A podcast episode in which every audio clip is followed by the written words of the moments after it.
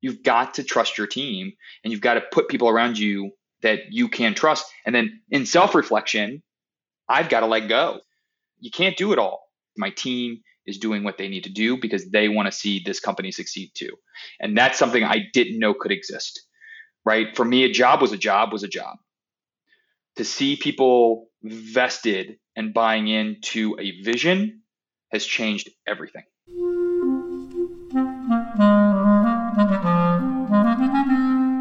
Hello, this is the Great Battlefield Podcast. I'm Nathaniel G. Pearlman.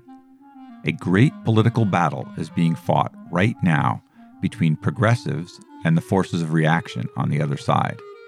This show is about the political entrepreneurs and other progressive leaders who are finding new or improved ways to fight.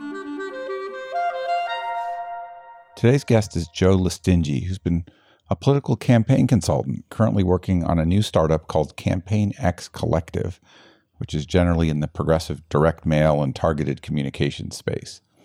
I enjoyed hearing about his path to entrepreneurship. Joe is working at establishing an egalitarian, participatory, and transparent business. It'll be interesting to see how that works out. His is a good interview, well worth your listen. So, after word from our sponsor, my interview with Joe Lestingi of Campaign X Collective.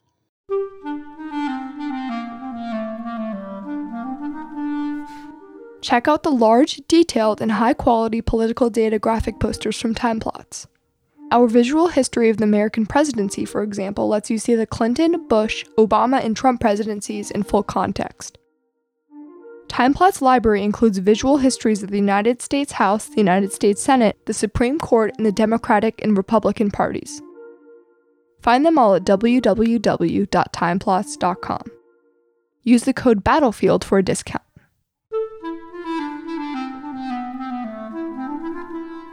Joe, would you mind introducing yourself and giving me a quick biography? Yeah, uh, my name is Joe Lestingi. I um, am the managing director of a new uh, Democratic consulting firm called Campaign X Collective. We're sort of an evolution out of some work I did with my previous business partner, Liz Chatterton. We were the Chatterton Group. We became Chatterton Lestingi Creative Strategies, and now we've merged. Now we've become this once uh, Liz retired in December. I grew up sort of around the country, uh, which was fitting for my career in politics because I started moving around the country to run campaigns. My father always kept us on the move as a kid, and I found that as I moved through the campaign lifestyle, I, I adapted quite easily, right? Um, it's been nice to be able to do that. I married my college sweetheart. We have two great kids. Uh, one's four and one is seven, a boy and a girl.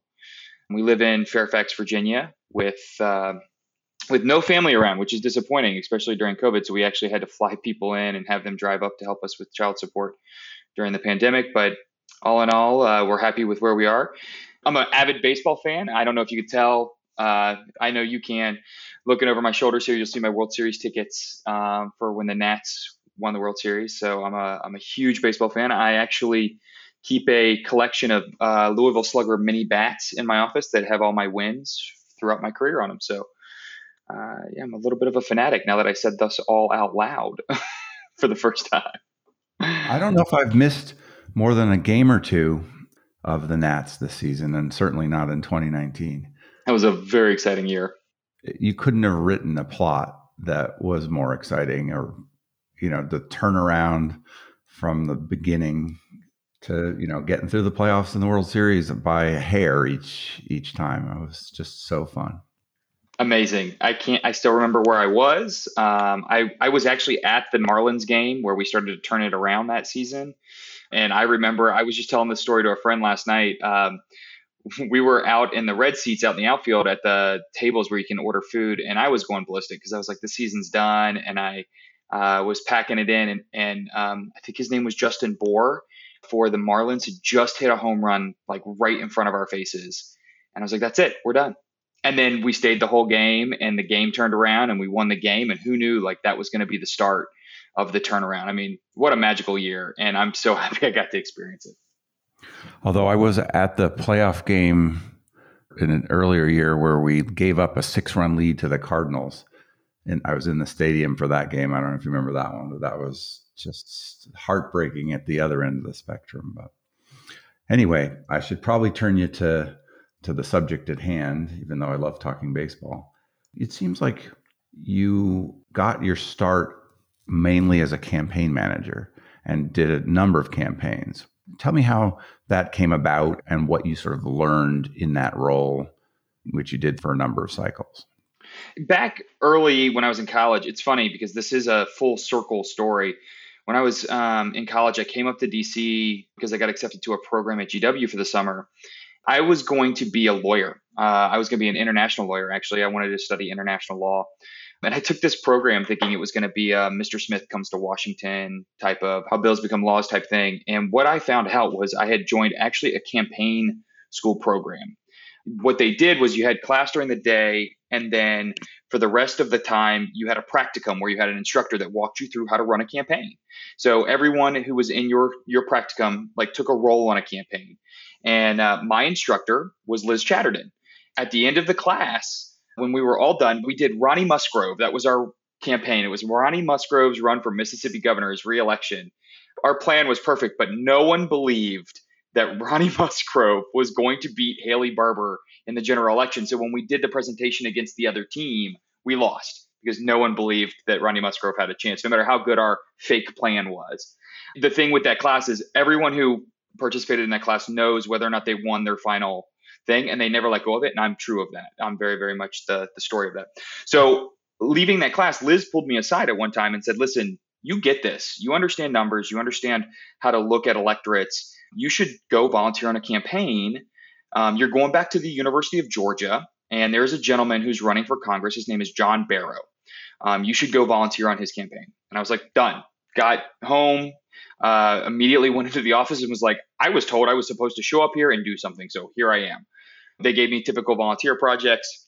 And then from there, I was like, I graduated from college and I needed a job that paid, not just a volunteer job. So I ended up joining the DCCC. And then my my career was like started off in politics. I packed everything I owned into a Dodge Neon, including my dog in the back seat. It was a two door Dodge Neon too, which tells you just how small this car really was. And I drove to Lubbock, Texas, which you've never been to Lubbock, Texas, it's exactly what you think it is. We did campaigns in Lubbock and then around Texas for the redistricting that Tom DeLay did. And coming off of that, I was like, man, I love this. This was a lot of fun. I want to stay in this career. So I called Liz. I said, Liz, what do I do now? And she said, Well, you need to break up with your girlfriend because I had a girlfriend at the time because you're going to be living on the road. Um, you need to come to Virginia and you need to manage a House of Delegates race. And I said, okay. So I did not break up with my girlfriend. My girlfriend and I moved to Northern Virginia, and I managed my first. I, I got put on this race in Northern Virginia that was a, a Democrat hadn't won that seat in forever, and this was around 2005, so it was right when the shift in Virginia was starting, and uh, we were watching the Republican primary on the other side. And it was the sort of pre Tea Party young guy against an establishment veteran, long term serving Republican, and the kid won. So the Democrats immediately said, We're going to go after the seat. So the gentleman who was just supposed to be a name on the ballot, who was my candidate, we ran an amazing campaign. We got funding late and we pulled this thing off. And I was like, this is, I mean, talk about like your first hit for free. I stumbled into an amazing opportunity the first time. What campaign was that, Joe? His name was Chuck Caputo. It was HD 67. It was Western Fairfax County. LBJ was the last Democrat to win anything in Western Fairfax. We were the first one to do it. And um, it was a year in which a lot of Democrats won in Virginia. So my career was off to the races. I got advice again from Liz, called her up. I said, What do I do next? And she said, Break up with your girlfriend, go run another campaign. So I didn't break up with my girlfriend. I went from there to Lincoln, Nebraska, which goes to show you how these careers can go anywhere, right?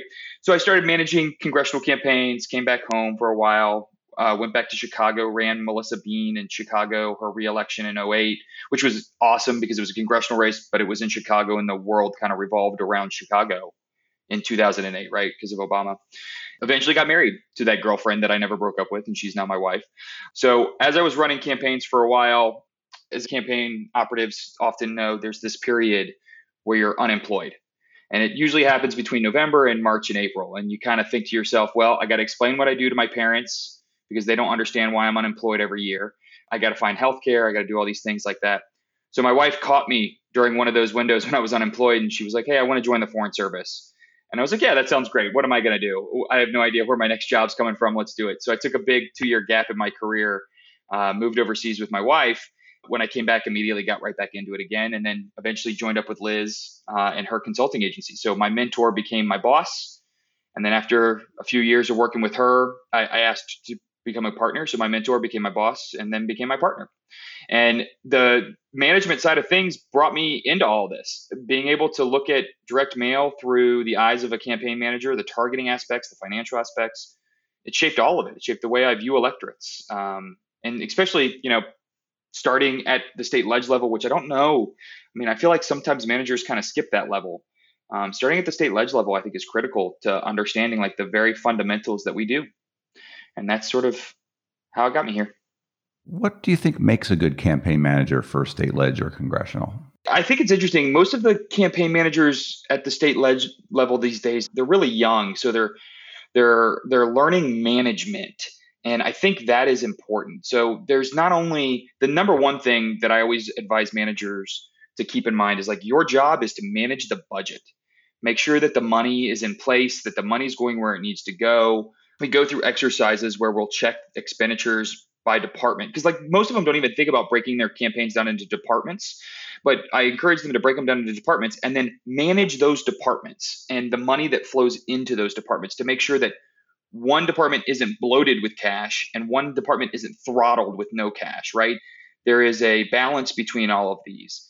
And a good manager can see that and and and their job is to make sure that the money is going where it needs to go so that each arm leg you know body part of the campaign is getting the blood it needs to run but then also putting in key people to manage those and trust the team that you build right? As you go to the congressional level your staff is expanding your priorities are expanding but as long as you're staying focused on where the money needs to go and you're trusting the team you put around you to manage that and implement the strategy um, that's key. And it's sometimes that's hard for young operatives to think about because they want to be part of it. They want to be in there. They want to do it themselves. And they've really got to learn to delegate and they've got to learn to do their job on the team. And if you set your team up for success, then the, the team will eventually it's going to impress you, right? It's going to show you that it can do what it does and what it needs to do. The classic example I give everybody is if you remember the scene from The West Wing where uh, Josh is running the Santos campaign and it's it's election day. I can't remember her name now, but his girlfriend in the show like duct tapes him to a chair and says, "Don't do anything today. Today is not your day. We've got everything covered." Like that's important, I think, for managers to to recognize. Like you have to do your job so that the people around you can do their job, including your candidate, right? Like you got to let your candidate do their thing too, and and not try to interfere too much. Things go awry that way. You lose trust that way. So I think the key for them is definitely understanding that you are a manager right? And you've got to allow your staff to do their work. It's obvious that Liz Chatterton was uh, just a crucial contact and collaborator through your career. And that's in spite of targeting your relationship repeatedly, it sounds like, with your wife to be. Um, but I assume she was just uh, emphasizing the commitment that you needed to make yes. to the to the job. Tell me a little bit about that relationship because it says something about her. I don't know her, but it says something about her that she had the ego to allow you to grow from, you know, from a green student to a partner. Tell me a little about about what she's like to work with and and what her role was in the space along the way. I think every operative out there, every campaign manager out there needs their Liz Chatterton. And, and what I mean by that is mentorship is critical in this industry. I like to joke that that most people look at politics like they do doctors and lawyers. If you watch them on TV, you know how it works. And that's not always the case. That's not at all the case. Let's just be honest. The way campaigns are run, the way politics um, in this country uh, move and progress through the electoral cycles is not what you see on TV. It's not what you read in books. You need that life experience. And what Liz provided for me, and I hope and I wish that every everybody gets this opportunity is you know I would go out and do my thing and then I'd check in with her and I'd say hey this is what I did what do you think I should do next and sometimes the advice was spot on with where I wanted to go but she helped lay out the stepping stones for me and said look you can go this way or you can go this way either way is going to get you to some goal that you've mentioned to me in the past that you wanted to do. You just got to follow it. And she often said, when I was a student of hers, we were in the elevator at her shop, which was at the time it was called Bates Neimand. And we were, I, the, we had wrapped up for the day and we were headed down the elevator. And she always tells me, she said, Joe, you looked at me and you said, how do I get to where you are in your career? And, and that's when the pack everything you own in your car, drive out to work on campaigns, break up with your girlfriend sort of narrative started. She reminded me that the day we became partners, and she reminded me of that the the when we when our partnership dissolved for her retirement. And and she always remembered that day. And for me, that was a moment of of, of her saying, "Look, you know, I I think let's go back to the management analogy, right? Like she saw me and what I could do, and she she had faith in what I could do, and she wanted to foster it. So she gave me lead to do that, and she trusted me to do that. So when I joined her firm, the very first time she said, "This is this is dumb. Come join my firm. You're going to help me make money, and you're going to do good work. So so come join." And and then while I was working with her, there was always this sort of light guiding hand to say, well, maybe we should consider this other strategy with a candidate, or why don't you sit second chair on this one? and then you can run first chair on this other client and, and we can see how they interact and work together politically she allowed me the space to grow my political knowledge where she really really helped me though was in the business world and understanding the business of what we do we are all getting into this as um, you know former political operatives not as mbas she really helped me understand overhead and running a company. And the key to our business is managing cash flow, given our boom bust cycle of income. So she she let me see all of that before I became a partner. And when I became a partner, she let me. She, I mean, we were partners, so she, we went through it every quarter. We would run through our finances, and that was huge. So that was the the business growth, and then personally, you know, Liz working with her helped me understand that my experience is not the typical experience growing through her career, she faced challenges that I never had to face. Being a woman, being an entrepreneur, being the first woman to open a direct mail firm in this country on the Democratic side of the aisle, she faced roadblocks constantly. She would knock on doors and no one would answer. And you would think to yourself, as Democrats, you know, we should be open and progressive and sexism doesn't exist in our world. And I'm pretty positive everyone knows that it still does. But to see it firsthand, being a, you know, a white guy uh, in this business and and realizing like I've got to do more to expand opportunities for the younger Liz's out there, right? The underheard, unheard operatives that are discounted because of their gender or their sexual identity or because of their race led massively to the influence that of how we are shaping the new company and how we're adding employee ownership to our to our model um, and how we're making sure that everyone knows they're welcome here and that everyone will have a chance to succeed similar to how she let me grow. And um, so i guess it's kind of a pay it forward. Her influence um, on my business on my uh, experience and on my career is unmatched i can never pay her back for that it sounds like you got lucky in that regard extremely extremely lucky i'm sure she derived a lot of benefit from having you around too. It's those are great stories. I think when people are able to assist each other and grow together. You haven't really said much about the scope of what this sequence of companies that you worked on with her and before her did. Is it mainly just direct mail or was it broader than that? What did you do and how is that useful out there? Yeah. In in winning. Yeah, yeah. So um, Bates Neimand was a direct mail firm, and when they split and Liz started the Chatterton Group, it was solely a direct mail firm too. And when I joined the firm, um, this was back at the very beginning of the sort of digital age, the digital onslaught that was coming. And and Liz and I talked about, listen, there are two things that these two mediums have in common um, and that is the ability to target voters. So um, we looked at the digital space and we said, look, there's a reason why the digital space could be tied to two industries. It could be tied to TV or it could be tied to direct mail. And TV made sense because it provided the ability to, to take TV ads and target them a little bit more.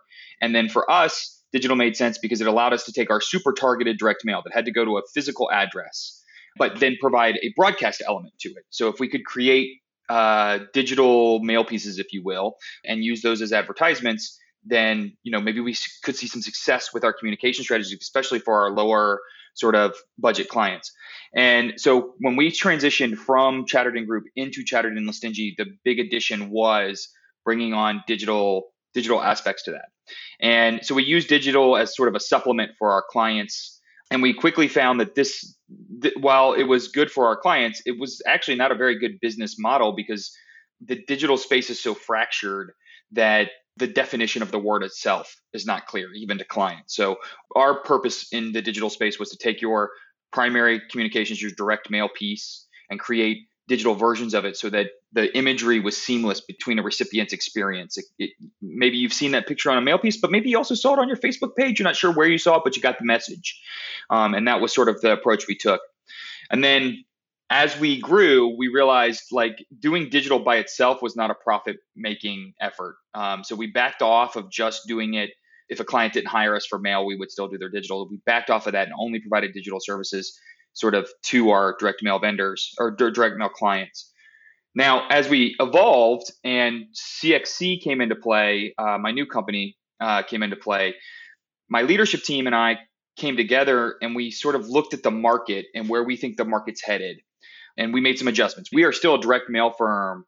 Um, it's going to be 90% of our revenue, 85 to 90% of our revenue for the next few years, but we don't see the market staying there. We see the demands from clients shifting to be more in line with the way their voters are receiving communications, which is multi-layered. So and and it's and, and much more fragmented. So the new agency is designed that we can bring a digital element back into the fold at much more sort of ferocity and, and application. We can get it out there with much more uh, support behind it, much more budget. So we we start taking our direct mail budgets and making sure that digital is part of those communications. And then who knows where this thing goes in the future? I mean, we've got field market tests out there, um, surveys out there to ask people sort of how they're interacting and what their requests are. I do think that the day of the you know sole direct mail firm is on the, at least on the Democratic side of the aisle. I can't speak for the other side, but the day of like a sole pure direct mail firm is is going away. And as you can tell, like the, the thread that binds all these together is the ability to target, right? To make sure that, you know, voter A can see our message. If we don't want voter B to see our message, we restrict that, right? It's about getting the right message to the right voters, something that TV can't do, right? That is the thread that has started with Liz, that has carried through to our joint venture together, and is now continuing forward with with our new agency. Why the name that you picked, and what's the sort of founding story there? So it's funny when Liz um, triggered her retirement with me, um, which we knew was coming. We had built the firm to to sort of set up for her retirement. I started keeping notes under the name Firm X just because I didn't have a name. And as I went through the exercises with my leadership team, we were going back and forth on on all these names. And when we did the market analysis and we thought about where this firm could go in the future, we realized that what this firm does is it is it it helps our clients who have fears that of unknowns. A lot of our clients are first time candidates running for office. Um, they don't know what it's like, similar to an operative, right? Who thinks they've seen it on TV and they know what this like. It's not like that when you get into the sausage making. So we face this this reality that our clients have this fear of what's out there, and it's this unknown unknown. The things they don't know they don't know, and the things they know they don't know. And as we were going through, we said, well, you know, what if we went through some of the trendy names, like naming it after a saying or a phrase, um, stronger together or whatever, those types of names, which have their place. And we backed off and we said, look, data is much more of what we do. How can we represent unknown uh, fears for our clients and data? And we were like, well, X makes sense here. It's just pure circumstance that I had X out there. X represents unknowns in mathematical equations. It represents unknowns um, for people in the world, and but it also represents a journey, right? Um, it represents the end of a map. It represents if X is marking the spot, it's where we're headed. So, so we said, look, we know we do campaign work, um, and we know our clients sometimes face fears of things they don't know. We want them want them to know that we're constantly working on solving whatever their problem may be, and that problem could be X. It could be unknown voters that are out there. It could be support they didn't even know they had. So as we were building this out, we looked at the name Campaign X and and we said the X gives us freedom to answer whatever questions our clients have. Um, and then at the end, when we were building out the employee ownership, model of the company, we realized we're a true collective. Um, all of us, no matter who you talk to at our firm, whether it's an associate or myself as the managing director, all own a piece of the firm. What we realized too, and backing up even further, is like when Liz retired, what is Chatterton Lestingi without Chatterton? Right? Like there's there's no and then if I retired, Lestingi goes away, and then I've got staff that's just sitting out there. So we so we we we wanted to make a collective effort that outlasts all of us at the agency, hopefully, knock on wood, right? Or as Liz would say, God willing and the creek don't rise. We could create an, a, a living organism that is owned by its parts, that that integrates its employees into the fabric and the culture of it, um, and everyone contributes, and then you know become something that has divisions that can help clients answer all their questions that they have um, when it comes to communications and strategy. So we started off with this concept of problems. We ended up at Campaign X Collective, and then we realized that the X could be substituted for a lot of things. And then when our art director got hold of it, because he was vehemently opposed originally to having X in our name, he thought it was too it was too dark, it was too unknown. And and when he got hold of it, he created our branding, which fit exactly into what our our vision and our research was, and that was about creating sort of all this noise in the world and finding the signals that are out there um, and, and finding the things that tie these things together, find the hidden images that might exist. And then also the ability to look at, you know, voters and electorates as a collection of different X's and different unknowns.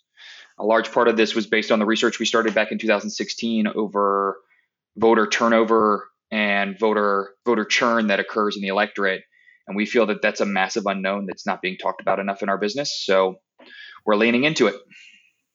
Well, I do kind of like your colorful, blurry X made out of X's.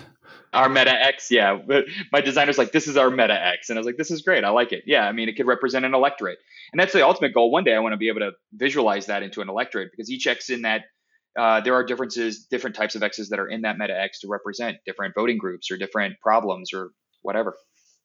I've uh, started a couple companies and faced that choice about ownership and how does one share or not share something and how do you divide up profits if there are any and god willing.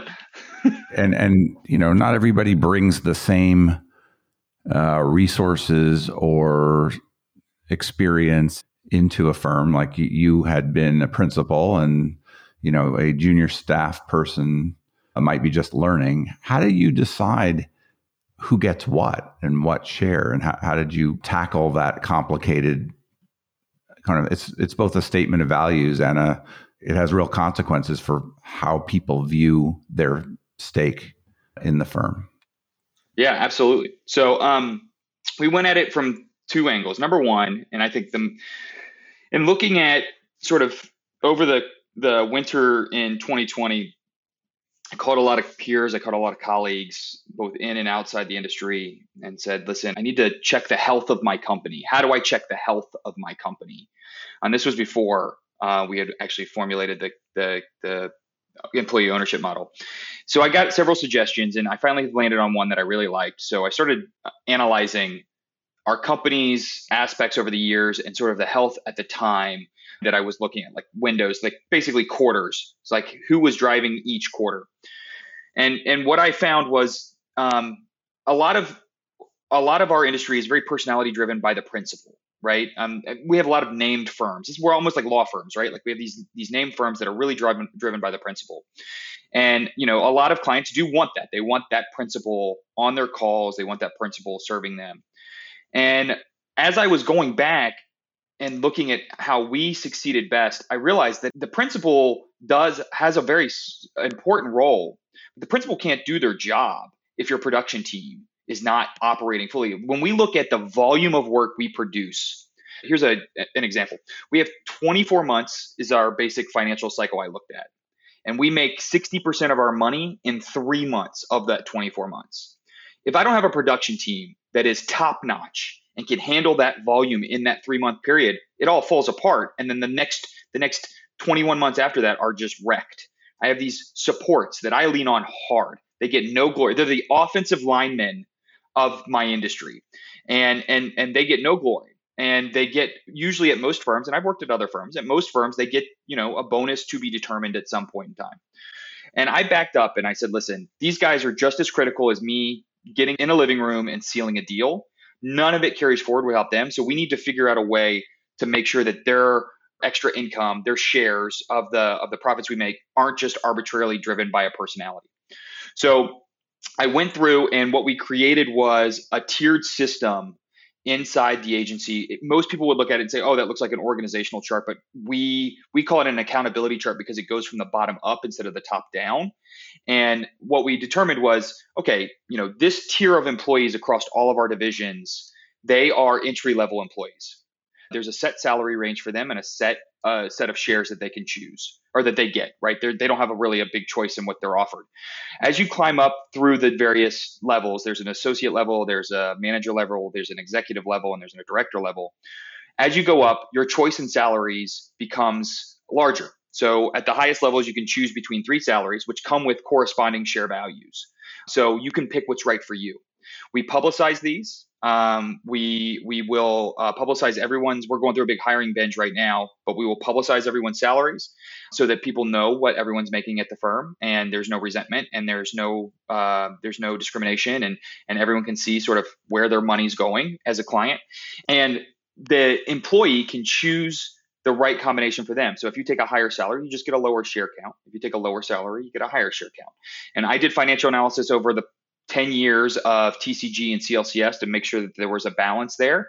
And if you take a little risk, you're probably going to make a little bit more. But if you need the stability in your life and you need that bump in your salary, you can take it. And it's it, for us, it's non-negotiable.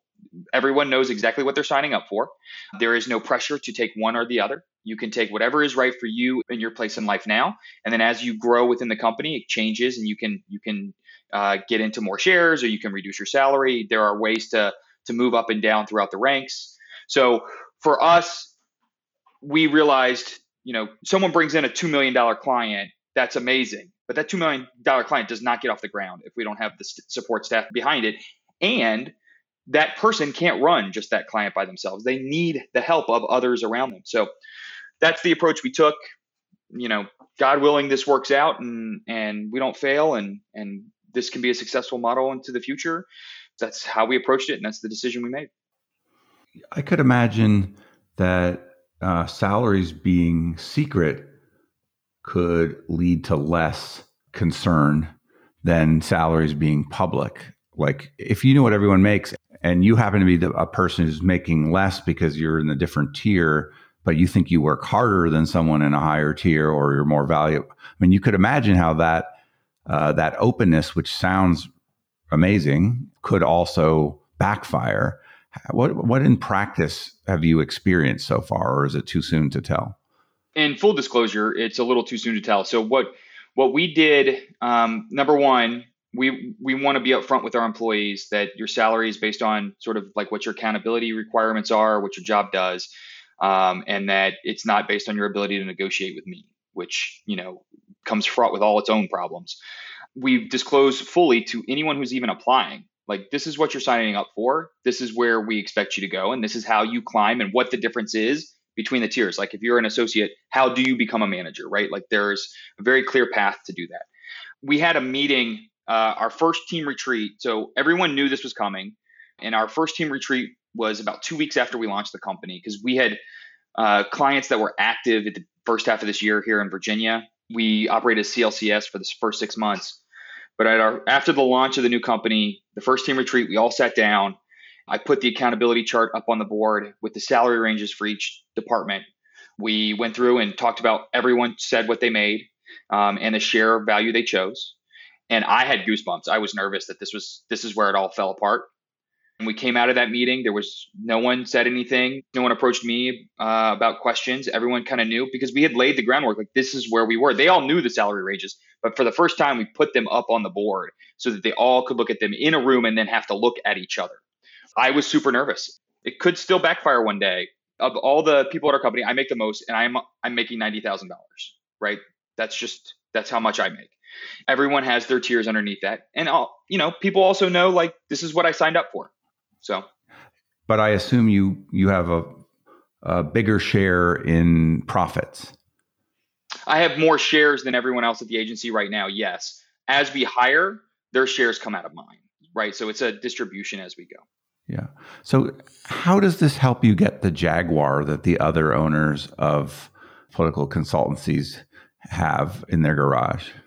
I have a 2012 Volkswagen Passat. If anyone's interested, I'm looking to unload it. Um, it's also a manual, by the way. I think this is an important distinction um, because when we did this, and I tell everyone in interviews, like if you're coming here looking to make $200,000 as a consultant, it's not going to happen. But what we give up in our salary, we are making back in something else. So we have established six very strong core values. And those core values are shaped um, by who we are and what we want to do, and actually what gets us up and going every day uh, so that we can feel good about the work we do and who we work for. So, what people, I guess, pay for with the Jaguar and the comforts it brings.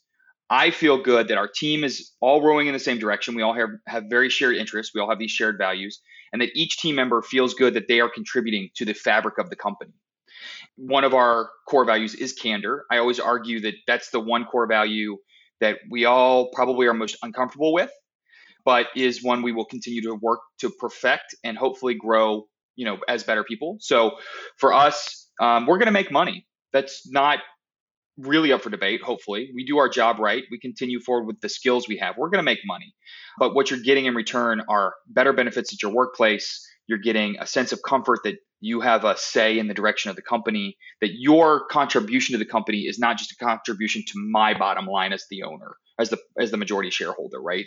Um, and that there are paths for you out there. So we have 401ks for our employees. We pay 100% of healthcare.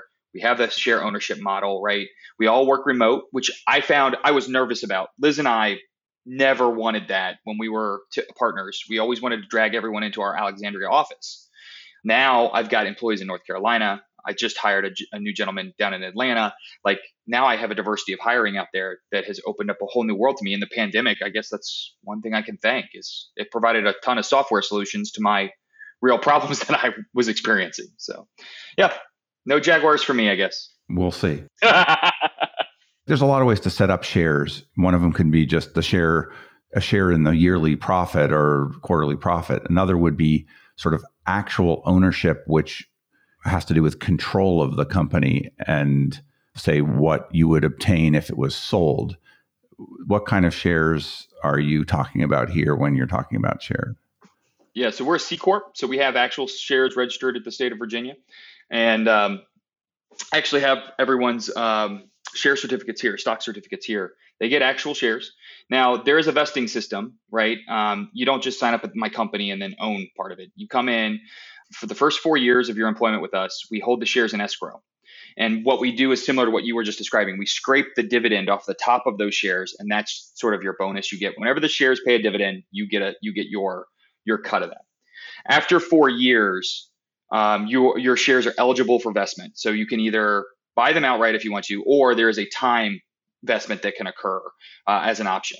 Um, and then those shares are yours. They have value. We, we will go through company valuations ever so often on a regular basis, right, to determine the, the value of the shares. Um, and they're yours. You can borrow against them. They are non voting shares for the first four years. After four years, they become voting shares. Um, and the goal here is, is that as the, so that's a 12 year commitment to go from employment all the way through to 100% vested voting shares, right?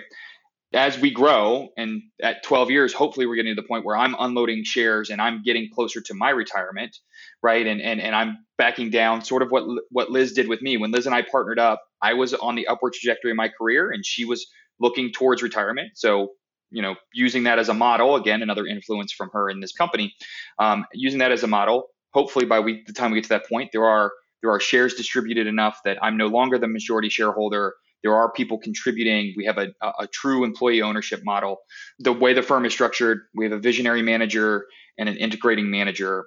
Um, we don't have one of those rolled filled yet. Eventually, my goal is that um, when we get past and off the ground, I can move into more of a visionary role to guide the company into the future, and then somebody else can come in and manage the day-to-day operations and and really make the company hum and provide the departments with the with the resources they need to survive and that's where we go I mean, I can definitely imagine this being a real selling point in hiring that kind of openness and uh, kind of a plan for uh, how you grow and also just sort of a more sort of egalitarian structure being a plus to a lot of people. I could also imagine there might be some categories of maybe very entrepreneurial, uh, very ambitious people who could make more elsewhere or who you know could be poached away from you because somebody else can sort of target more benefits to that particular individual. Any thought about how you might cope with that or just is that something you take as part of the game and you'll take your losses when they come? I always joke a priest doesn't trade you know celibacy and all of a sudden there's no problems in their world right? They just trade them for another set of problems. And and we realize that as we go through this. Um, in fact one of the employees we just offered was like i'm taking a pay cut to come join you. And i said i understand that. Please know that that is respected here and heard. I hope one day your shares are making up that difference right? Because think about it. If you come in and you take 100 shares and then as we grow i have to split the stock now your 100 just became 200 and you're getting a dividend on each share right? If you were at 500 now you're now you're at a thousand and you're getting a dividend on each share right? So my goal is is when they come to join this i'm upfront right? Your shares right now are worth one dollar right? That's it. You don't have any we haven't had a valuation done yet. We are still getting off the ground. We are a startup. But as we grow as the share grow, price grows and and you come into fruition here hopefully you'll see the benefits of working with us. You'll understand what it's like to work at a value driven organization. Nowhere in our values is is money really part of this, right? We reserve the right to say no to clients that that don't necessarily meet all of our values or that some of our employees may have problems with. We reserve the right to produce products that we're proud of. And we know what that costs us. And I know that that might cost me an employee in the future. So I make sure that they know when they sign up, like, this is how it is. And if you're just not the right fit for us, you're just, we understand, like, you're going to grow and you're going to, if you are more entrepreneurial, please go chase your dreams. Hopefully, again, thinking of Liz Chatterton, hopefully, if you leave our agency and start your own, you'll take a piece of this with you. We can hopefully change the way consultant agencies work in our business um, and and at least have a different approach so that we can be more inclusive of people of color who aren't often given the opportunity to sit in a C-suite. I looked at resumes for lots of candidates for our office that they had been lower levels at consulting agencies and they'd gone off and managed a campaign. They came back and they were still a lower level at another consulting agency. And I'm like, what's the problem here? Maybe it was that they were never given the opportunity to grow. Maybe you take that with you. And that, you know what? I'm okay with that. That could be my Jaguar. So I'll translate the sales pitch. Come work for me. It's like going celibate. I would appreciate if we would use that sales pitch. You know, you're giving up one set of problems for another set, right? Like high think of like high pressure sales too, right? Like Yeah. Another real aspect to sort of recruitment and retention of good people, especially when you're offering shares, but also just in any business, is that the business is doing good work and growing and is sort of a a successful business in the most enlightened way of thinking about that. What are you doing to distinguish yourself from other firms in the space to be a better business in the targeting that you do, in the creative that you do, and in the vision that you hope to have to broaden that so that you can create value in the company in the long run? Because you know there could be there could be a sort of static direct mail business that's perfectly good lifestyle for a small number of people or there could be something that innovates and pivots and you know figures out how to really grow and also do really good work how, how do you think about that yeah. as you pointed out I, I used to joke especially when I'm out sort of at conferences or I'm meeting people for the first time. They're like, "Oh, what do you do?" I'm like, "I run a direct mail business," and they look at me real funny. I go, "Don't worry, you can't spit any direction in DC and not hit another mail vendor. There's just there's so many of us."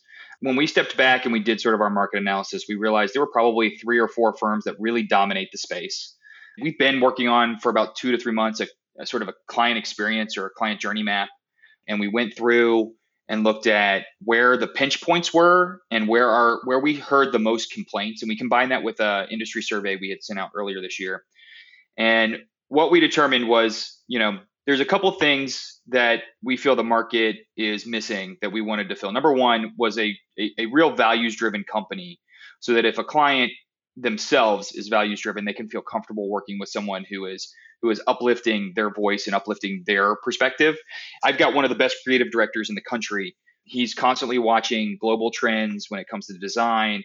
Um, so we've integrated more client interactions with our design teams, um, client interactions with our um, with our targeting teams, and as we look at the new suites of products we wanted to, to, to, to develop, we're pushing the industry and pushing the discussion with those peers and colleagues in other areas. Um, for example, a large discussion most people will know me for is uh, sample construction on polls. I believe there's there's some fundamental things we need to look at in our constructions of samples, and because at the end I'm the end user of that product, right? Like I have to target off of poll. So I'm starting to weigh in more on sample construction with my polling colleagues and pressing them to talk me through how construction goes. We tell that fr- to the client up front. Like we are integrating into all of your areas because if I'm the end user, right, I need to know where the raw materials are coming from and how they're getting processed and then pushing them out so that you have the right message going to the right voters. So when we sit down in a room with a client we make sure to show them where we think their win comes from. We have a, a way of doing that with them, where we think the win comes from, and um, how we get to that win, uh, and then how we would push the team to start looking at that. Um, there are various methods we have to do that, um, and and that we use, and sometimes it's it's successful, and then sometimes people just want one of the big guys, and that's totally fine too, right? That's how we feel we are going to be breaking into this market. That's how we feel we're going to be pushing uh, pushing so that our clients are satisfied and that they're they they can leave on election day win or lose and say you know what? We did everything we needed to do to win. I ran a campaign i was very very proud of. Um, i never had to sacrifice my values to try to win a cheap vote which is sort of our general thought is that there's a lot of value sacrificing going on out there to try to win cheap votes. We're never winning. So um, you know they can walk out and say you know what? This year might not have been the year but in two years i see the path even clearer now. Because you learn a lot in your first race. So that's where we're headed. Who are these firms that dominate the space that you're thinking of? And are there any of them that you don't think do a great job or don't operate as ethically as you would like? Or do you hold them in high regard? How do you view the competitive market at that high end? They wouldn't have gotten there if they're not good at what they do, right? The, the market dominance that someone like uh, Ed Peavy and Mission Control has in the direct mail space is unbelievably impressive. I mean, we can all look at him and say, like, that's where we want to be in our careers one day, that kind of just sheer dominance that he has. I don't think he's done anything wrong. I think, if anything, he's done everything right. And that's what got him to where he is. I mean, I worked with him when I was a manager once. He's the most classy example. Um, you know, uh, Josh Grossfeld is a very, very, very good friend of mine. His firm has taken off at Wildfire. Um, he and I share a lot of similar views on targeting. Um, he just happens to be my competitor, which is which just just sucks because having people who know sort of your approach and, and agree with you, but also doing it at a much bigger firm is always disheartening. But uh, you know, we have our differences on the types of companies we're running, but he's doing everything right for him. I think everyone that's in this space. Uh, I worked for Kevin Mack. Kevin Mack taught me an unbelievable amount uh, about a huge company because when I was with them, they were Mack Crounse he he really taught me a lot, and I owe. I mean, I would say I don't owe owe him like I owe Liz Chatterton, but he did give me a lot of insights. Um, and his firm is right for him and what they're trying to do. The thing I love about these big shops is that they know what they do and they're good at it. I'm a small shop trying to make my way, and I'm trying to carve out a different niche that I don't know that they would be good at because it's a niche that I have in my head that I want to follow. They've found their niche. They're dominating their market space. They're doing great job, putting out great work. Like I said, you can't spit in this town and not hit a direct mail vendor. It's about what's separating those tiers. And I do feel that the, the approach we're taking and where we want to see the market go and where we think the market's going, I think is going to separate us in the future. Today, no, I'm still who I am. They are still who they are. As the markets evolve, maybe things start to shift and change. I don't know. But no, I, I have the utmost respect for most of my comp for if not all my competition um, because they are where they are for a reason. one thing that I've always been really bad at, um, that I always work to improve, is my ability to network the way that Ed does.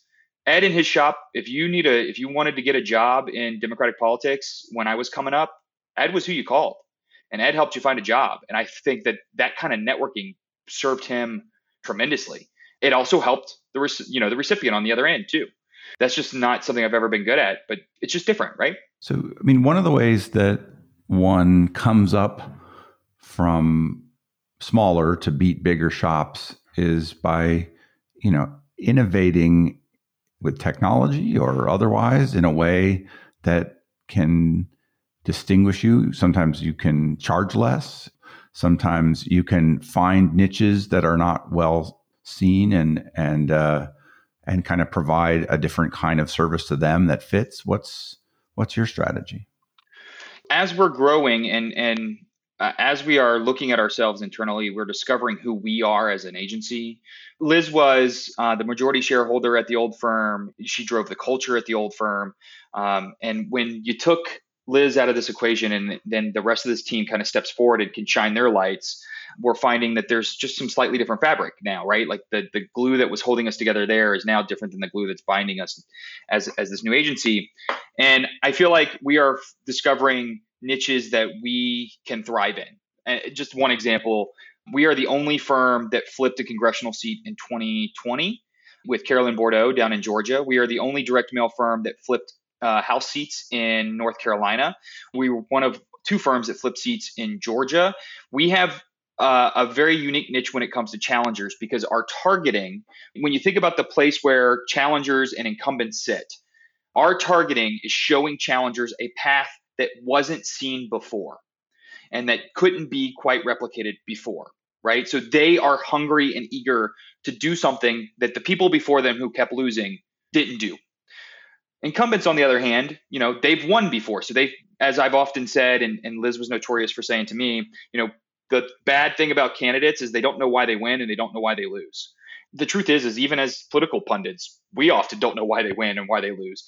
If you're an incumbent, you've reinforced some type of behavior. You know, you got that carrot, you won, so you kind of stick with it. You're less adverse to taking risk. So, what our goal is, we find this dominant space within the challenger niche, if you will. Julie, my my director of client services, she was the former ED of Emerge Virginia. She started the Emerge Virginia program that's a lot of first time candidates, especially in the past 10 years with uh, Donald Trump and Me Too and then the 2018 elections. That's a lot of first time candidates jumping into the pool. So, what we looked at was like if we can get challengers that take our approach elected, and then our competition can't match us in that space, then maybe those challengers are now, you know, getting the ingrained practice that we brought with us into their reelection campaigns and they're sharing it with their peers and colleagues say, look, you know, if you're worried about your reelection because of redistricting, for example, you need to look at the way Campaign X looks at your electorate and find a new path or find a path that could be an alternative path to what you've done in the past.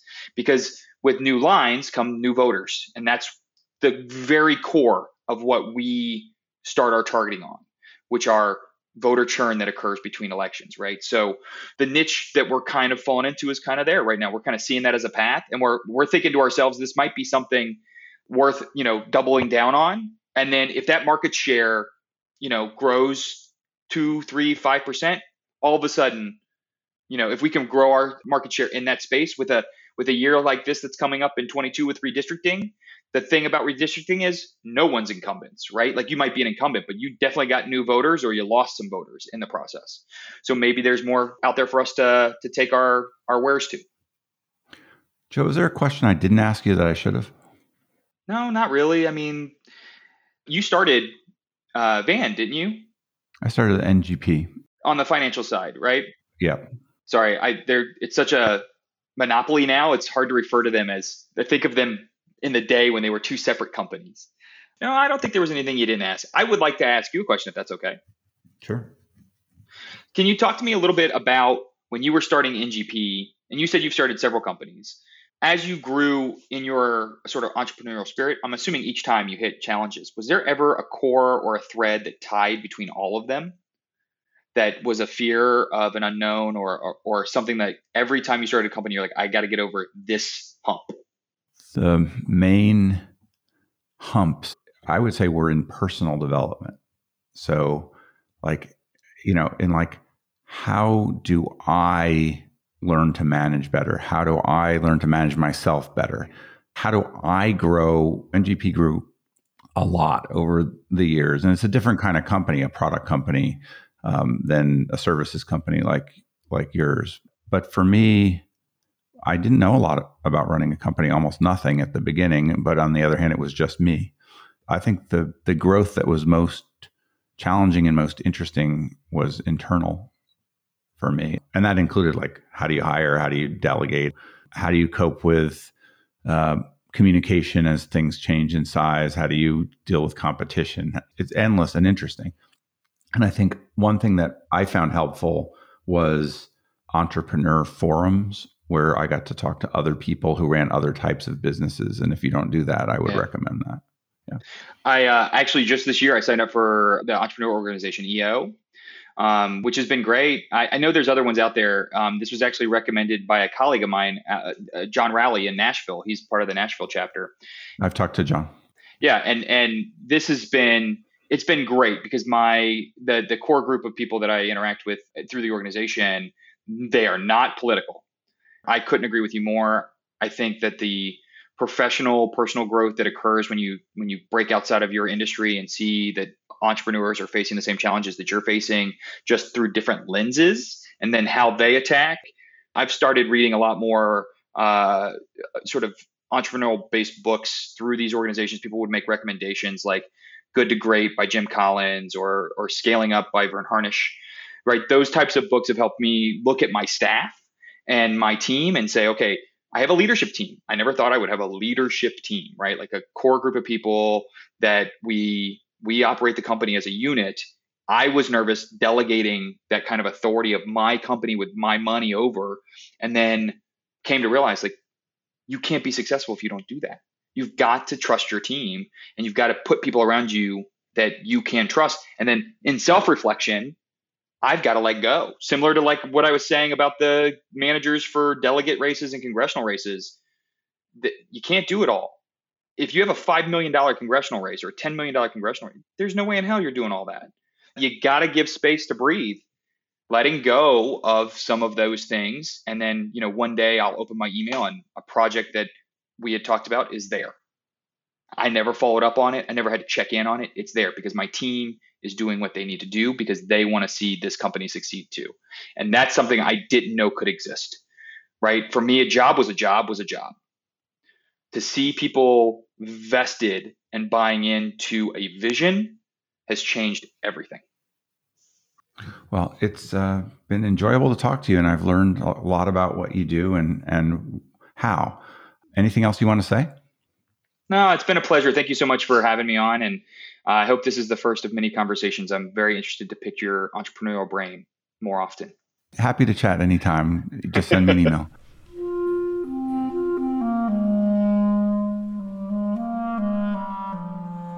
That was Joe Lestingi. Joe was at campaignxco.com.